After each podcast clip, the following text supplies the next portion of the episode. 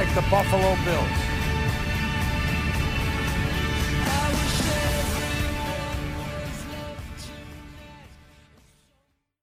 Welcome back to another English Encore podcast episode. Appreciate everyone for tuning in. I am joined by now a recurring guest on the English Encore podcast. Last time we talked to him, he was part of the Cornell women's basketball staff. He is now part of Louisville Cardinals basketball on the women's side.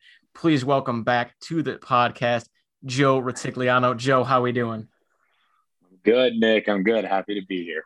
Appreciate you taking some time to come on. So, the last time we talked, which I was looking at earlier, it's not quite a year. The last time you came on was last June. So, it's been a minute though.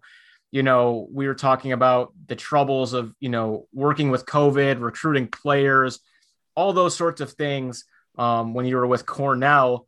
And now, not even a year later, you were just part of an incredible Elite Eight run with the Louisville Cardinals women's basketball team. So, let's just start there and talk about what made you make the jump, you know, from Louis or excuse me, from Cornell as a women's basketball assistant to now like your current role with Louisville as the assistant video coordinator. Kind of talk about how that all came about and then your ultimate decision to join the cards. Yeah. So in a normal year, to kind of give you an idea of what the landscape of jobs uh, look like in women's basketball um, is like a lot of the movement's going to happen in April, May, and then it, the trickle down effect, you know, some June, July, you know, usually everybody has their staff together more or less by the time the coaching staff heads out for summer recruiting in July. Um, so for me, it had gotten to be like mid, like almost like I guess late July, early August. And our, you know, my boss, Dana, uh, she kind of brought it to me. She's like, I need you to kind of decide on whether or not you're coming back because the position at Cornell is full, like it's a full time as assistant uh, capacity, but it's unpaid. And the third assistant in the, in the Ivy League is is like that on men's and women's uh, basketball. So um, basically, like because of the the oddness of COVID and everything, that became something where it allowed me to just stay with Cornell for the majority of the summer. And then by the time summer was kind of coming to a close, she was like, I need you to decide for a lot of like administrative reasons. Um, but mostly like if I decided to stick around longer, you know, obviously no crystal ball, then I would likely, if I, I decided to make a move to get paid somewhere, be an assistant or some sort of role, um, she wouldn't have been able to hire somebody else. So it just got to be kind of late. We said we had a great chat about it, and I was like, no, I'm just gonna kind of gamble on this and you know see what happens. Um, and so, and I had had some some people reach out uh, about potentially filling a role, and then you know with students coming back to campus, a lot of people really didn't have the opportunity to hire because there was a concern that you know you might end up shutting down again. So um, it it ended up being like more of a break than I was anticipating. Uh, and you know, Dana helped me out. She's making phone calls and just like you know, certain things weren't falling through. And I got on the phone phone with Scott Teeter, the women's lacrosse coach at Louisville, and I just asked him to kind of uh, connect me with the staff in in any way that he could. And uh, my guy Sam Purcell, uh, you know, gave me a call and we started to talk. And you know, they mentioned that they had a, you know, the video coordinator assistant position was open and uh, again, it was unpaid, but it'd be an opportunity to come down and, and work really hard and um, get an opportunity to be with one of the better programs in the country. So um, at that time, like I was like, absolutely, let me jump on that. So, um, and it, it was really nice because it allowed me to work hand in hand with the best people in the business. Um, Lamont Russell, the video coordinator, is uh, really just like so stellar at what he does, um, juggling all the different things on his plate. Uh, so he helped, you know, with with with that, I was able to help take some things off of his plate, but also, you know, he's help helping me, you know, kind of find my own in in in each role that there was, you know, available on staff. And I mean, there's, I mean, every, all the, you know, there's so many people on the staff at Louisville. Um, you know, bet- between Coach Walz and Coach Norman and Coach JP, uh, AJ and Coach B, Kate, and Macy, and the managers. Like, there's it's such an operation that like I had never been a part of something like that before. So it was great to see it up close and personal and understand here's how things are able to work and here's how we can tag team and and accomplish all of our goals. So um, you know, my role was mostly related to film uh, as far as uh, breaking down film for the assistants, whether it was, you know, our upcoming opponents, you know, our past games and recruits, stuff like that. So uh, definitely a unique experience to have a hands-on role and, you know, top five program. We were ranked number one for three weeks, you know, having that experience was awesome because, you know, hopefully, you know, when I, when I get back to that type of situation one day, I'll be able to, you know, pull from this experience as, as well as my future experiences as well. Yeah. And was that at all um, a tough transition at all for you, Joe, considering you were just, you know, on the bench coaching with Cornell and then kind of transitioning into, like you just mentioned, a different video role, which I know you had talked about you had to do obviously video study as a coach at Cornell. So did any of, you know, the habits that you maybe had at Cornell able to help you make that transition easier? How is the um, transition just in that process in general? Yeah, so I think one of the biggest pieces was when I was at Cornell, you know, each assistant breaks down their own film and creates their own scouting report, all that jazz. When I was so basically, I was able to pull from that experience very easily, and it's also something I did at St. Francis, um, you know, in terms of breaking down film. But it really allowed me to just hone in on the video stuff so that I could be another resource um, you know, when we got to the NCAA tournament and the ACC tournament, you know, you're kind of turning over film really quickly uh, for the for the staff, for the players, everybody.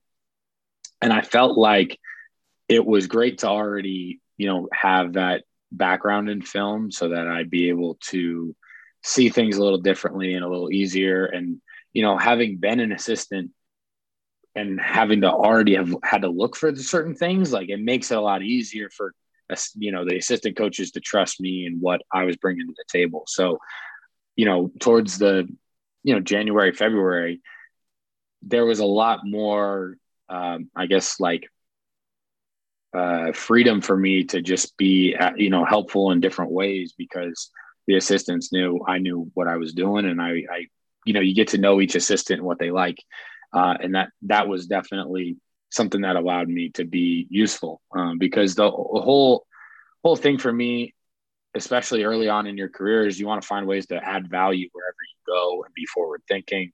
And find ways that you can not necessarily like you don't want to rock the boat but find ways that you can support people the staff allowed me to help them in in a lot of ways so it was a great experience being able to to be you know bring something to the table and and learn so much in in at the same time. Yeah, and kind of segueing off that, you know, breaking down so many films, like you said, in a short amount of time between tournament play and then, you know, the NCAA double double A tournament compared to, you know, you're just your conference tournament. Um, let's just talk about your guys' run in general. I mean, you make an insane run to the Elite Eight. I know you guys came up a little bit short against Stanford, which, you know, they end up going on and winning the whole thing. But I mean, you beat Marist. You have an awesome comeback, First Northwestern. You know, I messaged you after the game, an incredible run. Um, then you beat Oregon, and then you go on to play Stanford. The women's tournament, we'll talk about that a little bit more in depth in a second, just being how great it was. But just talk about your general, you know, experience at the tournament, and maybe even give you know the listeners a little bit insight, maybe what the day to day was because of you know COVID protocols and things of that nature.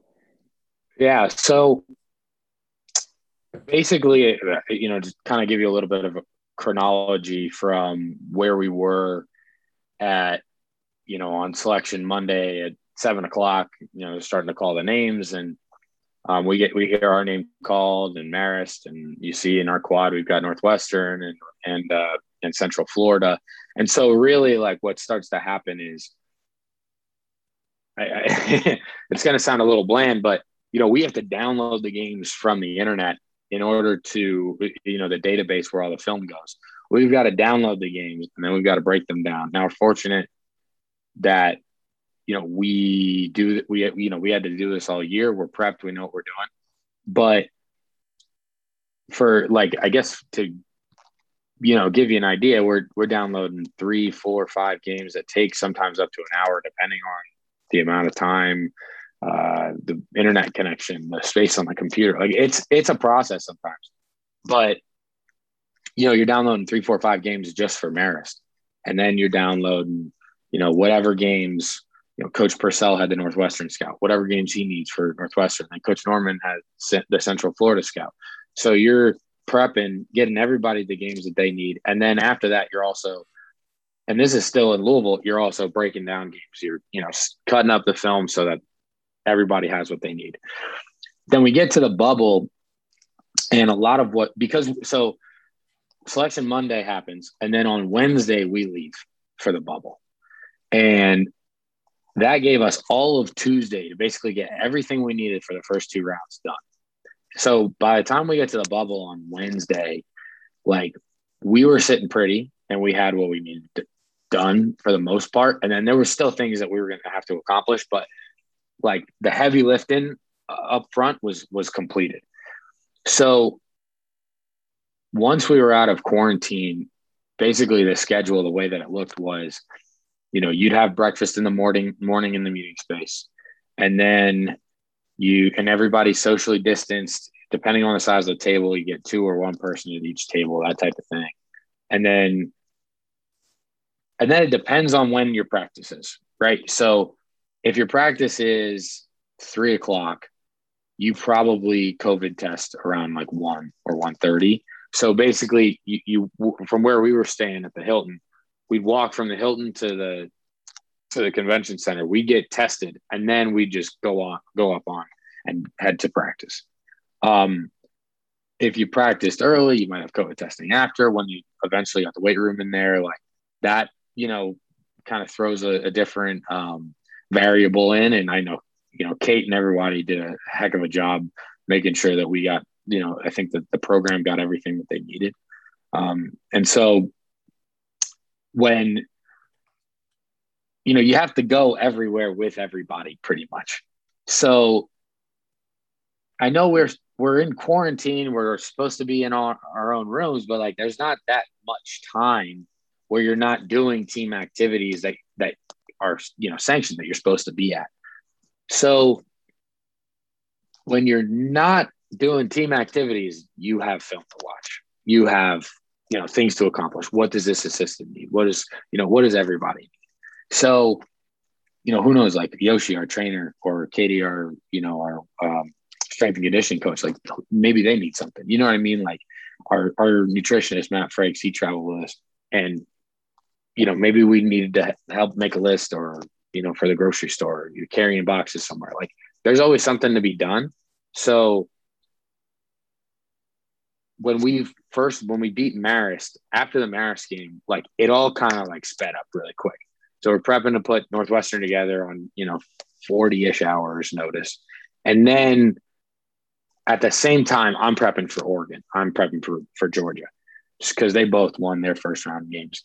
So I've kind of done all of the you know next game's prep already, so they have that. And then I'm preparing for the round after because we prepare for success. We're not packing our bags until you know, we get home after we definitely lost. We're not, we don't do any of that. We're not going to not prepare for, you know, when we played Stanford, you know, I was cutting South Carolina before the Stanford game, like as soon as the South Carolina game was over.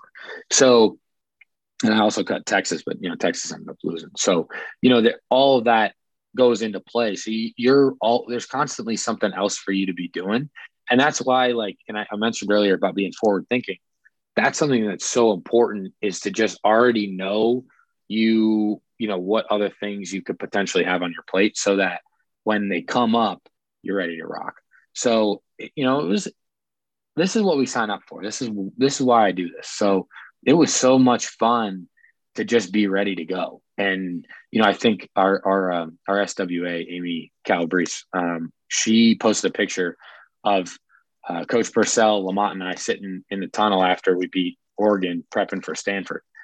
And like it was and she's like oh not 20 minutes 20 minutes afterwards i mean that was that was real we're sitting there all of a sudden you know we know obviously you know we expect you know we expect that we prepare for success but like there's still more to be done Um, and so, you know, you're sitting there and it's a grind, but it, you know, that's kind of the, the way that it works. And, you know, there was some fun in there. We got to do a riverboat tour.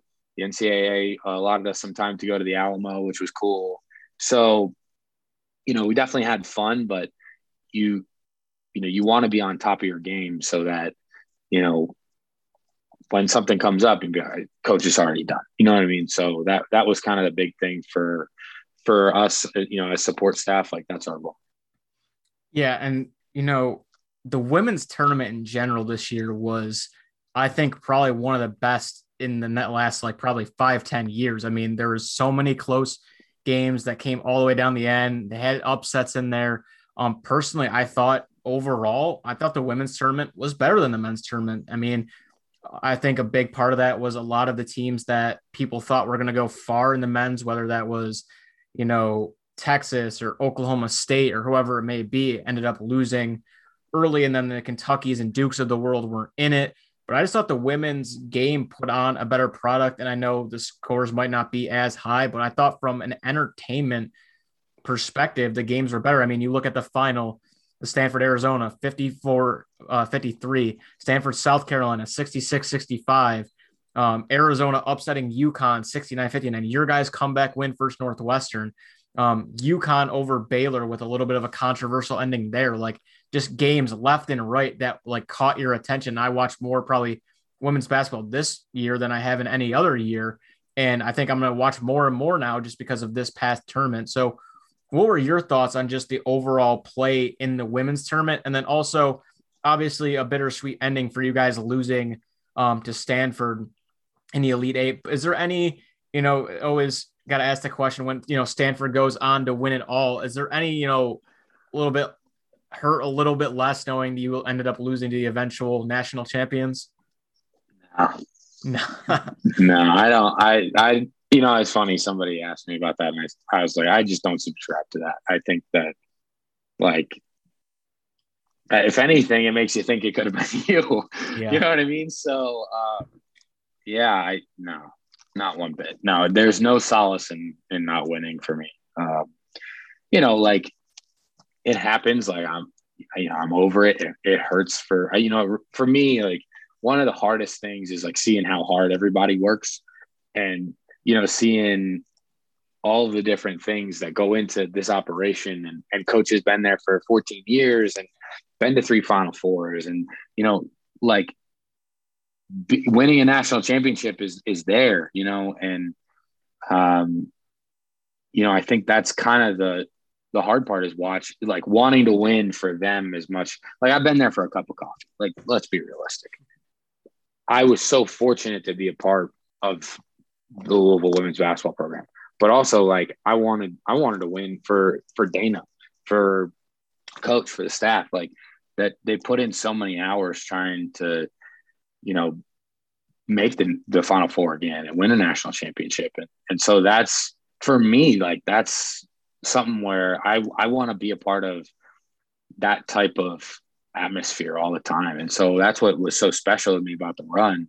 You know, you know, yeah, we lost in the Elite Eight, but um, you know, that's that's the part that hurts the most. You know what I mean? So, um, so yeah, so it's tough, but I mean, Stanford is incredible. They played a heck of a game against us, played a heck of a game against South Carolina, played a heck of a game against Arizona. You know, so you know, good for them. And you know, going back to what you had mentioned about you know the diff, just the excitement around the women's tournament. You know, it's just it feels to me like there was going to be a spotlight either way this year.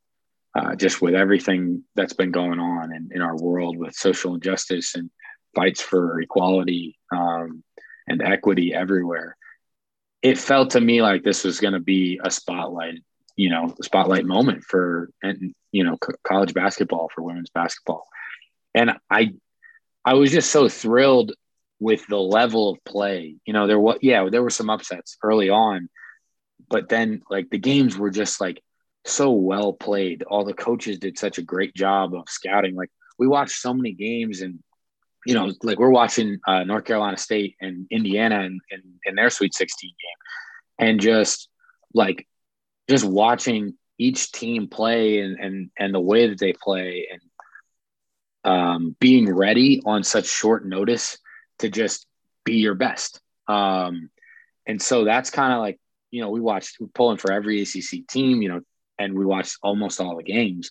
You know, as long as we weren't you know practice or something, and and then we're watching you know everybody else play, and just the the level play was so incredible. And you know, you look at I think you know a couple. You got some of the games of the tournament in the Elite Eight, in the Sweet 16. Maryland and Texas was a, a tremendous game, um, a tremendous game for for Baylor and UConn. And um, you know, we had we had a great game with Northwestern. You know, I think that was probably the that was one of the games where everybody was kind of sitting there, not sure what. You know, after the first quarter, we're down 18 at one point in the first quarter. I think everybody was kind of like, "Oh, um, what's going to happen here?" And you know, that's I'm so glad we pulled it out, but it was good. You know, it's good to have exciting games. And so, um, you know, and I, we watched men's games too. And I think the men, they had a great tournament. I think one of the hard things, I was talking to a friend of mine about this, you know, recently who's not a coach. And we were talking about the, the, the men's and the women's tournament. And he said, I just never knew who was playing because of COVID. You know, so many games were canceled and all that kind of stuff. So it was hard to follow, I think, for a lot of people. Like you look at Canisius, like they had like what eight games played yeah, by the they time. didn't play like you know I mean? like, this year, man. Right. So so that was one of the things I think a lot of people like if the level play really isn't the same, if it's not really there, it, you, you know, and, and again, like you said, you're missing some of the some of the the blue bloods in college basketball. You, know, you look at Kansas kind of loses early, and some of those other teams. It's it's hard to, you know, I think like everybody loves when underdogs win, but everybody loves when you know teams you see all the time win too. So you know baseball is better when the Yankees and the Red Sox are good. You know what I mean? And for better for worse, when the Patriots are good, football is probably a little bit better. The Cowboys, whatever. So I think that there's some give and take to that, and I think the women's tournament had that. You know, I think you know I, we had a great tournament, and um, the players were great, the coaches were great. It was so exciting to watch for me. Um, not to say that the men's tournament wasn't, but you know, when when you look at the Final Four and a national championship game with with three really exciting games and three in you know in in each night that they played, and you know on the men's side, you, incredible game with UCLA, Gonzaga, and and everything. Um, and congrats to Baylor. I mean, what a what a year they had too. Um, you know, it's just it's just a different brand, um, and I I think this is a really successful March. Yeah, absolutely. And I want to kind of turn this a little bit because I've been talking about this, I think, the past two or three episodes. You know, I think that too often women's sports in general are overlooked, whether that's at the professional level, at the college level. I was lucky enough to have two of my coworkers on who have been working in the sport industry for a long time, kind of give their opinions on what's been going right and wrong um, shout out Alyssa and Emily for coming on once again. Um, but you know, when I got into college, I want to say that's when I really started to appreciate the women's side more because I started working college events for women's basketball. Got to know the coaches there. JC Brooks is a great coach at Cortland when I was there. Um, you know, she did a great job as a program. I just felt so intrigued by their games, even though it was at Division three level. And I think too often now at times I have some friends. I'm not going to name them. I won't call them out like that, but they'll text me and be like, I tried watching, you know, college basketball for the women's day and I watched three minutes and I turned it off. I'm like, well, that's the problem. You don't watch more than a full game. And then, you know, the game that they ended up texting me about was the end of the game. I want to say it was the Arizona UConn game, ends up being 69 59 and Arizona upsets them. It's like if you actually take the time to watch it, you'll see that the girls, even though maybe it's not as flashy or maybe it's not as high scoring. It's still a great quality. And I want to get your opinion on one of the most controversial topics that's been happening in the NCAA over the last month or so. Obviously, the players leaked some photos um, of the weight rooms and the food. yeah. yeah. Um, I, don't know. Sedona ins- Prince posting it on posting it on her TikTok yeah. to a million people. Yeah. Um, you know the food and containers for the women the lack of a weight room, you know, just a few mats and a couple weight benches, you know, compared to the men getting these catering, Um, I saw the images of like the swag bags that the women got of, you know, a couple towels, a couple shirts, whatever. Meanwhile, the guys are getting 20 shirts and 20 towels and socks and hats and all this other stuff. And mm-hmm. you could say what you want. And, you know, it's just the nature of the business that the men are going to generate more revenue more times than not than the women at the professional or college level, which, you know, maybe that's never going to change. Hopefully someday it gets more even. But I still that don't think that means that you have to treat the athletes like in such a different way especially at the NCAA level when they've been preaching for so long. It's about the student and they're student athletes and they're all supposed to be viewed as equals and on the men and women's side. So I kind of want to just get your opinion when that whole thing happened and maybe even some of the players that you might have had the chance to talk to their opinions on it. Um, just what you think of the whole situation. Yeah, I mean, I think, I think that I, I don't know if you saw, but uh, Coach Auriemma had a was he did an interview probably when he got to the bubble because um, I know he he was sick. Uh, he had COVID, but one of the things that he said was like, it's not about the weight room. It's not about the swag bag. It's not about the food. It's not like like those are symbolic, is what he said. Um, and I'm paraphrasing, but he said like this has been happening for a long time for women's basketball, and you know it's and I I think you know there's so many coaches came out with their own statements um, about you know whether or not women's basketball was an afterthought or you know i think some of the coaches had you know more you know some responses in the sense that you know acknowledging that this has to change um, and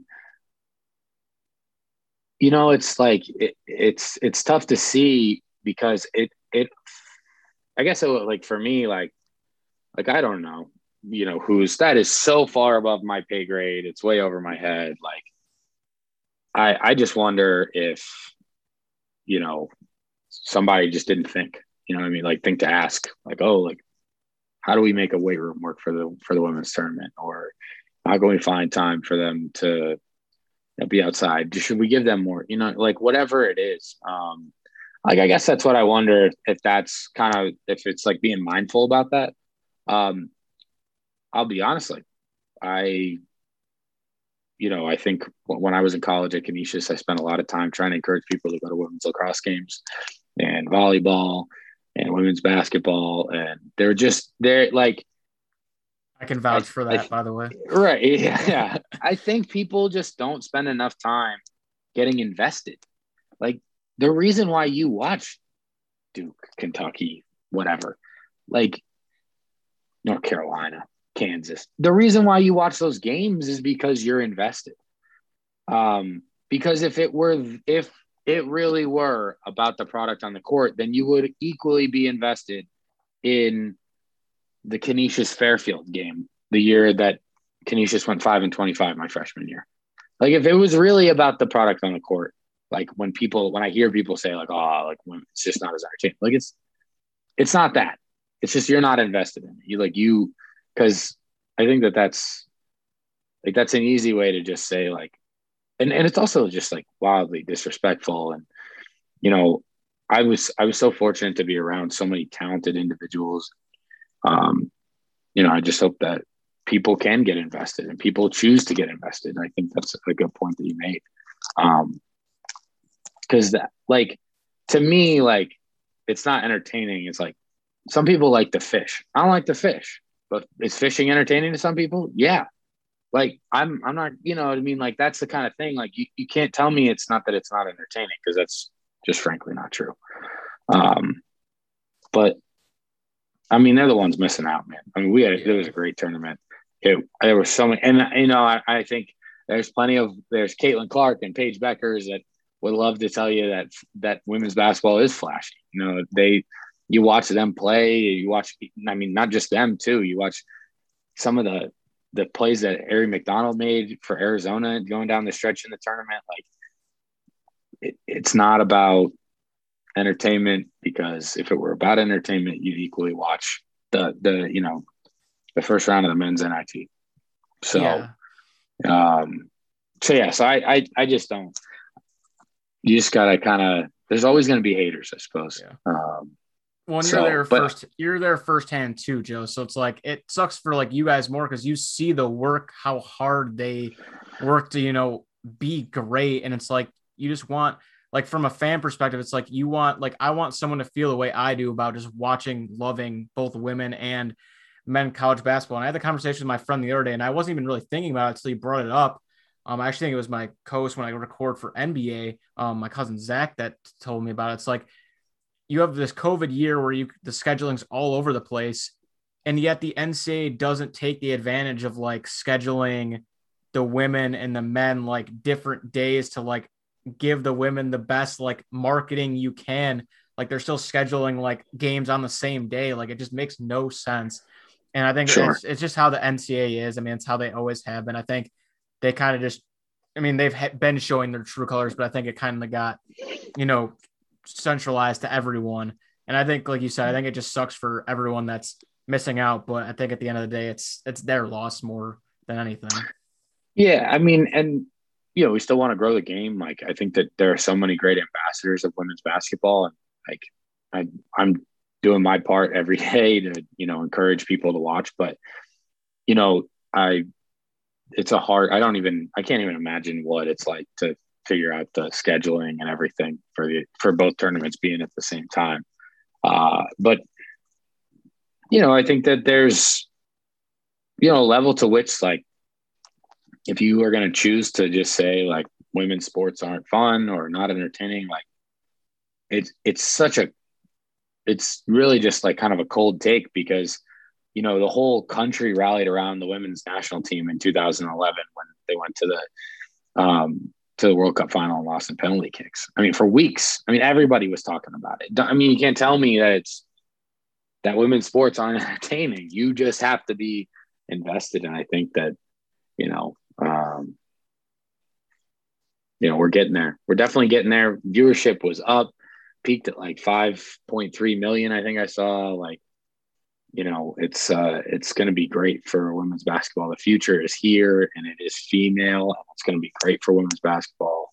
You know, uh, everywhere. I think that you know you have so many. It's such a popular sport right now with the AAU circuit, with the the college level, and then at you know, the WNBA is is serious. I mean, the WNBA was the first sporting event, I believe, after COVID. Like they're they they were the first bubble to get going. So, you know, like the the the value is there. It's great. Um, I'm excited. I'm excited for the WNBA season. I think it's going to be a great year. You know, excited for you know players that we you know that we saw live in, in March this year. You know, get drafted and stuff like that and let's perfect segue again into a player that's definitely going to be getting drafted very shortly that you had the chance to watch up close and in person, and that is Dana Evans from Louisville. Just incredible year. I mean, I want to say she's up to seven nominations now for awards. I mean, All American finalist, Wade Trophy finalist, Player of the Year finalist, um, WBCA, USBWA, first team All American all tournament team in the Alamo region. Like it just doesn't stop with her. I mean, she's one of the most entertaining players in the country. I think personally she should be a top five, if not top eight pick in the draft this year. Um, I know she just declared for the draft the other day, and she is an open invite to come on this podcast anytime. um, but uh, what are your thoughts on just you know getting to watch her up close and personal, and just how you think she's going to translate to the next level? Yeah, I mean, I think she's just she has the potential to be really, really, really good. Um, you know, one of the things that I think I was just like most impressed with was her like explosiveness um, and her speed. And, you know, you could, you see like some of the wraparound passes, like just like reminiscent of like some of those late 90s, 2000s point guards and in, on the men's side, some of the, you know, kind of originals in the WNBA, like she just has such a unique ability with the ball because of her explosiveness and her speed. So, um, and when she's on, man, she is something else to watch. Like I was so far, I'd be like, watch her in practice. oh, okay. You know what I mean? Like it's one of those things where you you you realize that you're just watching somebody with with such a gift for for basketball, which was so cool. Um, you know, and it's you know, at the next level, um, be interesting. I, you know, I'm assuming, you know, she's projected in some of those mock drafts, you know, wherever for somewhere in the first round. Um, but yeah, she, you know, she works really, really, really hard. I think that's, that's one of the biggest things, you know, they, they being the staff talk about how, you know, she kind of came in as not a great three point shooter, not, not very reliable. And I think it was her sophomore year, Central Michigan went triangle and two on her and they just let her shoot and she didn't make very many of them. So she came back in the gym afterwards and was like, that's never happening again. And so it didn't, you know, I mean, like she's just, she really has an incredible sense of, you know, if you, you can tell me that I'm not good at something, I'm going to be better at it. Um, so, you know, great. I was so fortunate to be around her this season and, you know, she's a great person. And I think that she's got, you know, great potential at the next level. And it'll be fun to watch her, you know, playing playing hopefully this summer, and you know, uh, depending on how the, you know, assuming that we don't have to worry about, you know, not having fans in the stands, like who knows, you know, maybe you get you, you get to go to a game and watch her play. So, um, you know, those are those are great things about being on on at a program like that. You know, so many great players in the program that allow you to learn um, you know you're you're around high caliber basketball players day in and day out like it's just uh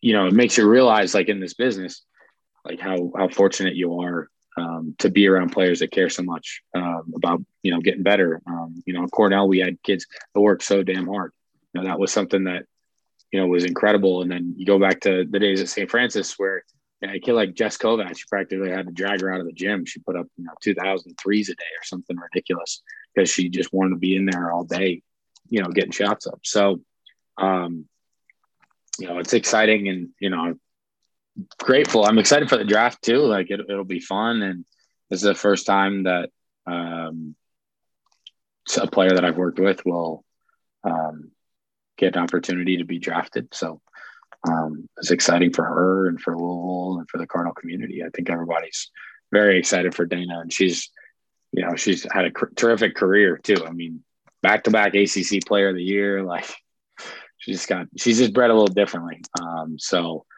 but uh, but yeah, she, I I think I have like a favorite play that she made um, when we when we were playing Syracuse at home in January. It was our first game after being moved up to number one, and she's coming down the lane, and she's jumping in the air. And as she's jumping in the air, like the defense has collapsed, and there's three, maybe four people on her. And at the last second, she just kind of flicks the ball to the right in the middle of the key. She's in the paint, flicks the ball to the right, and tosses it to the corner to Hailey Van Lith, and HVL knocks down three. And I remember watching it live and being like, oh, that was sweet. And then you go back and you watch the highlight, and I couldn't believe like at the last second she just kind of flicks it, and it was it was just such a unique play, just the awareness. Like I was sitting, I was like, you just kind of laugh. You're just like, wow, this is pretty impressive. So, um, yeah, but yeah. I'm excited to see where she gets picked and draft. I mean, there's been a few times I turn tune into your guys' games, and it's like the first quarter, and she has more points herself than the other team it had scored yet. Like she would just be in such a groove. Um, before we get a little bit of Bills talk and some questions. You know, I just want to get, you know, what's what's your future looking like for the next year or so? Like what's your what are you doing right now? Are you preparing to go back to Louisville? Do you have another, you know, journey in sight? Like what what are you up to, Joe?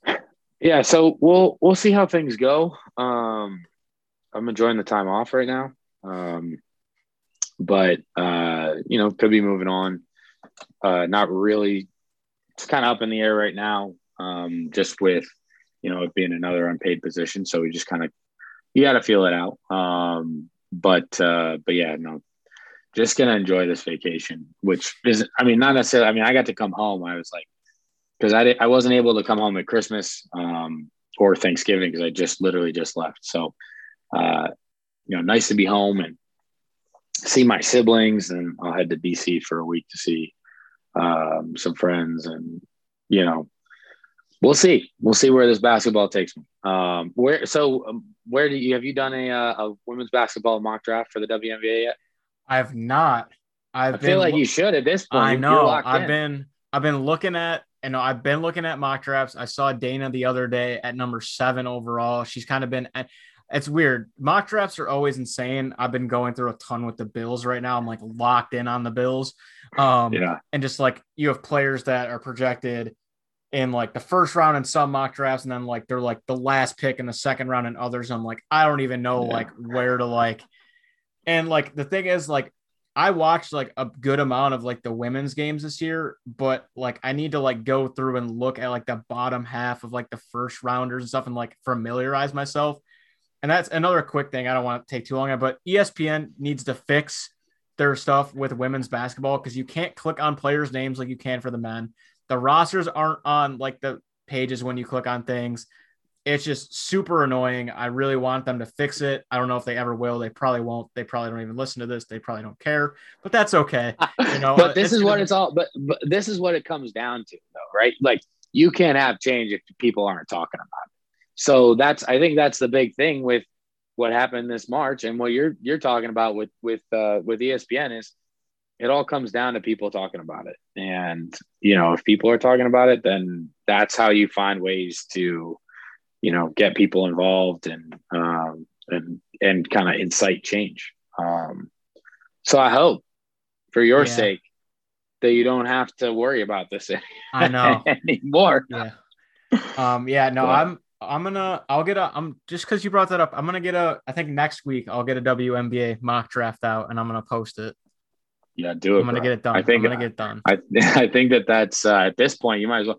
I mean, the other thing is too, like a, I think, you know, it comes down to what teams really need because there's there's a lot, of guards, out there. A lot of yeah, guards. a lot of guards, which is why I think you know Charlie Collier is like what six four, six five. Like she's for teams that need somebody that can stretch the floor and and play inside. Like that's that's kind of her. So Yeah. um, I like the girl from so, yeah. Tennessee, Davis, small forward. oh yeah, right, right, right. she's Uh, solid. Rennia, right? yeah, think- she's yeah, solid. Yeah, I watched she'll them go play a couple of times, I think she- yeah, top and she- and she's and, and I think that's the other thing too. That Tennessee team is they are good. Um, we in the SEC in general, like it's a great that's a great conference. Um, you know, obviously the ACC's got a bunch of great teams, but the SEC, you know, all year you're kind of because you know I watched a bunch of games when when we were prepping for Georgia and then South Carolina. Um, you know, you're you're watching enough games where you're like, dang, like the level of play here is awesome. You know, from top to bottom, and you know, ACC's got it too. But um, definitely, I think you know Davis is going to have hopefully have a great career for Tennessee uh, or for in the WNBA because she had she a dynamic player at Tennessee. And then to kind of close today's show, I want to kind of open it up to you a little bit more. You know, you're you're a guest on my show, but I want you to ask some questions. I know we'd be reminiscent we don't talk about some Bills. So I want you to throw out some, maybe some Bills questions, just other general sport questions. Sure. Hit me with some stuff. Any questions Well, you we, got? I uh, I really want to hear your perspective on what the Bills still need in order to be a Super Bowl contender next year. All right. So Because we're basically done signing free agents. so draft. It's a draft class. now. that lamp signing today, Brandon Beane, you're a wizard. Please stay here forever. Um, so honestly, Joe, they've done a really he's done a really good job in free agency of where the Bills are going into the draft where there's really not like there's the Bills don't need like there's not a glaring hole at any position. I mean, I think Sure. cornerbacks one of your weaker spots. Um, I'd say you know defensive end and defensive tackle is probably your next on defense. Offensively, I think tight end and running back are the obvious two where you're a little bit weaker. Um, you know, I think just based on the Super Bowl, you saw what Tampa was able to do to Patrick Mahomes, and that's rush the passer. And the Bills just Yeah. didn't get that. And I think Star Lotulelei coming back is going to help because Ed Oliver was playing out of position. He's not a typical one tech guy where Star Lotulelei plays. But I also don't think that just Star coming back is going to be enough. Even if AJ Epenesa develops nicely in year two, you know, Jerry Hughes, I still think is better than people give him credit for. Mario Addison, I wasn't a huge fan of what he produced last year. Mhm. You know, Vernon Butler, still question marks. So I think they're going to go defensive heavy in the draft just because, I mean, even that second corner spot, whether it's Dane Jackson, Levi Wallace, isn't really shored up. Offensively, I think the Bills are pretty much set, honestly, because you swap out Emmanuel Sanders for John Brown. I think that's an upgrade. I think Gabe Davis is going to continue to develop. I'm still really excited about Isaiah Hodgins. I think he offers a lot of dynamic playmaking ability. I'm hoping Zach Moss fully healthy is going to be better. I actually love the Matt Breida signing. I think he's one of yeah. the underappreciated. I think it's a perfect complementary back where he might even overtake a guy like Singletary. Um, hopefully sure. Dawson Knox gets better at not dropping the pass as much. I think he's the big question mark in the offense, but a good point on Joe Marino. He talks about on Lockdown Bills all the time. The Bills don't typically run a lot of tight end sets. So that position being weak isn't a huge, you know, discrepancy as far as the team right. goes. But I just think if you can add that pass rushing ability, I think the Bills defense is going to be a lot better because I know tight ends have eaten up our linebackers the past few years. Part of that's been Matt Milano being in and out with injuries. Edmunds was hurt for a while last year. AJ Klein's not really a cover guy.